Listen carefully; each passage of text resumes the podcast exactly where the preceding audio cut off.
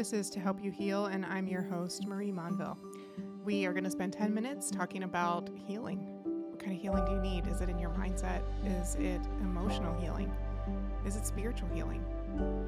You know, there's a lot of healing that we all need, and this is where you're going to find it every week, 10 minutes on Tuesday. I'm so glad you're spending this time with me. Welcome back. This week we're talking about why we are so self critical. Have you ever noticed that? You're so much harder on yourself than you would be on anyone else. I mean, I think about the way that I expect things of myself, the goals that I plan for myself. And I am a very driven person. I absolutely know that what I do is enjoyable to me, but there are times that in the way that I think about it, or the way that I think of myself that I am very harsh. And I do a much better job at managing that now than I used to. You know, if I think about the kinds of things I said about myself or the thoughts I had in my head years ago, I was so much harder on myself than I am now. So I know that I'm making progress. But, you know, why do we do this? Why are we so much harder on ourselves than other people? And I think there are a lot of reasons for that. But you know, when if we want to really get in this space where we're going to say to ourselves, okay, why do I do this? I think it's important to start from a level of grace, of being able to say, I'm going to give myself grace for this. Because to even acknowledge the fact that we are hard on ourselves, it takes a bit of authenticity, you know, of admitting that there's some work that we need to do. We have to be willing to own that. And in order to do that from a place where we're not just feeling bad about it and it's not just one more thing that we're not doing well, I think we have to do it from a place of saying to ourselves, okay, I'm going to give myself grace for this. I'm going to endeavor to figure this out. And I'm going to be more capable of doing that when I'm not being hard on myself for being hard on myself. So as you journey along through this with me, I want you to start from this place of saying, I am going to give myself grace. I'm going to allow myself to think about these things and to figure out what's going on and to be able to make the changes that I need to make without any pressure, without the mandate of figuring it all out right now and changing it all by tomorrow. I'm going to give myself grace for the journey. I'm going to allow myself to experience this, you know, whatever it is because we can't unravel criticism from a place of criticism. We have to come from the opposite perspective. And so that's why I'm encouraging you to start it from grace. You know, when we think about why we're trying to unravel this concept. Why is it that we even have to be in this place of figuring out why we do this? I think it's important to really, again, look at it objectively. And you're going to hear me talk about that every week. There are always places where we need to embrace some level of objectivity. And I think with this one, it's this place of saying, okay, so there were probably some things I learned as a child or experiences I had or ways that I was shown to look at things that set me up for this. That it for a lot of us, it really wasn't even our fault. We weren't the ones that were controlling whether we started to do this or not. It was sort of programmed into us by society, our culture, maybe our family, our upbringing. And a lot of times it came from this place of not wanting to seem proud. You know, if if you were always going around saying, I'm so good at this, or I just, you know, as a child got an a plus on the spelling test or, you know, all those little things that you have to do as kids. If you were going around all day long every day talking about how good you were, un- undoubtedly people would be telling you that you were prideful. But I think for for many of us, we probably had those experiences of someone telling us we were prideful even if we only said it once. And here's the thing that I've come to realize is so true. Many times when I'm being criticized by someone, it's really not about me. It's about whatever's going on inside of them. And I think that's so true when we were kids. You know, when we were kids and another kid was criticizing us, it really had nothing to do with us. It was all about them. But we didn't know how to see that back then. And so, you know, I think it's this whole issue of pride where we didn't want to come across as prideful. And so we just don't ever say anything good about ourselves. Um, but also, we're trying to hold ourselves to these really high expectations. And maybe that came from others, you know, something that you saw from someone else where they were trying to hold you to a ridiculously high level. And so you took that on as this is the place where I, this is the marker for me. This is what's good. And I have to hit that. Or maybe you were taught that you had to be tough to get results, you know? Pick yourself up by your bootstraps or put on your big girl panties or whatever all those sayings are.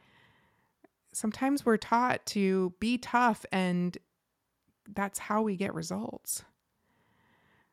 Or maybe it's just because you're trying to have control because you can't control what other people think. So you want to control what you think about yourself which oftentimes leads us to this place of perfectionism and fear of failure, of low self esteem, of feeling insecure. You know, I'm someone who used to have such a struggle with control. And I think that the reason that I've grown is just because of so many difficulties that I couldn't control my mom used to say of me that I had my ducks in a row, alphabetized, height wise, and color coded. I mean, you want to talk about somebody who thought they were in control, that was me, but now I better understand it as the illusion of control. Because I know that I'm not in control of my circumstances, but I can be in control of how I respond to them, what I take on as truth from them, how I allow them to either be or not be the definition of the life I live from them. And so, if you're listening to this and you're thinking, oh my gosh, I totally get that whole aspect of control and how it leads to perfectionism and fear of failure and low self esteem and being insecure, I was right there with you. And if I can overcome these things, so can you. But it's not going to happen from this place of beating ourselves up or feeling frustrated that we're struggling with this. It's going to come from this place of grace grace that opens us up to be able to see things that maybe we haven't even looked for in a while. Things that we didn't have the courage or capacity to believe were true about ourselves because they're good.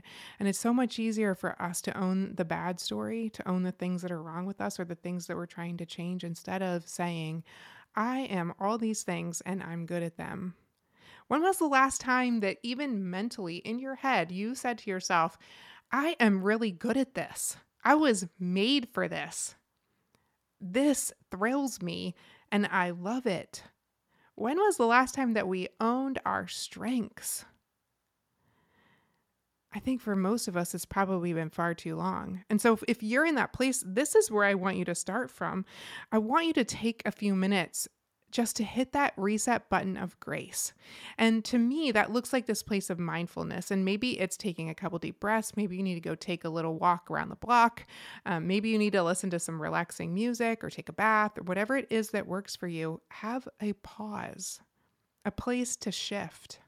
To step outside of the stress of the ordinary and into this place where you can give yourself grace enough to find something good. I want you to focus on your strengths. What are you good at? And I get that when we first start trying to do this, it can feel really difficult because we're so used to finding all the bad things that it's really hard to see the good ones. But I know you can do it. I know that they're in there. I know there are good things about you inside of you. And so maybe you need to start with a prayer and ask God to help you see them the way He sees them because maybe it's really hard for you to find them. Just because we have trouble finding them doesn't mean that they're not there.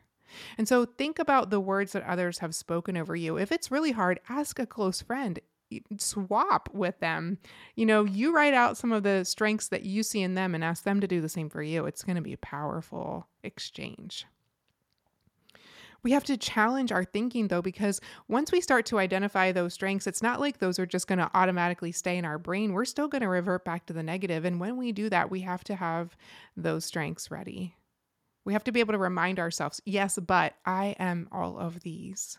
I know that I am. God says I am. My friends say I am. I see the evidence of this in my life. I'm good at this. I was made for this. Statements like that it changes the story because it changes our perspective and it changes what we are expecting in our lives. And then we have to continue to expect more and to be willing that when those things pop in our head to say, not yet. So if we're having a statement of negativity saying, well, I'm still struggling with this or I haven't done this, I haven't done this yet. We need to land on that place of possibility that comes from our identification of what we're good at. We need to own our goodness because I think God does. I don't believe that he's just looking down on us from heaven, seeing all the things that are wrong with us. Sure, he knows our sins and all that stuff, but I don't think that's the only thing he sees when he th- when he looks at us. I think he sees the possibility and the promise and all that he wants us to discover about ourselves. You know, when I look at my kids, I'm pretty sure I see their strengths and I see their possibility and promise far more brilliantly than they do. It's what I see when I look at them. I don't see all this other stuff the way they see it. And if I can do that as a mom with flawed human thinking, how much more does God do that for us?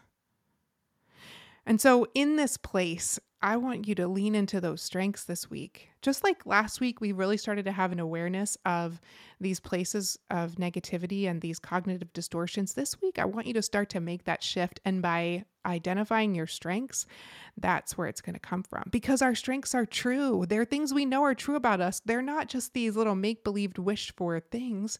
This is reality and then come back with me next week because we're going to take it to another level. And we're going to talk about what happens when we start to look for the good inside of us. What happens to our perspective, and how does that change our lives when we start to look for the good and then we live it? Come back. You don't want to miss it. It's going to be powerful. Thanks so much for joining me today.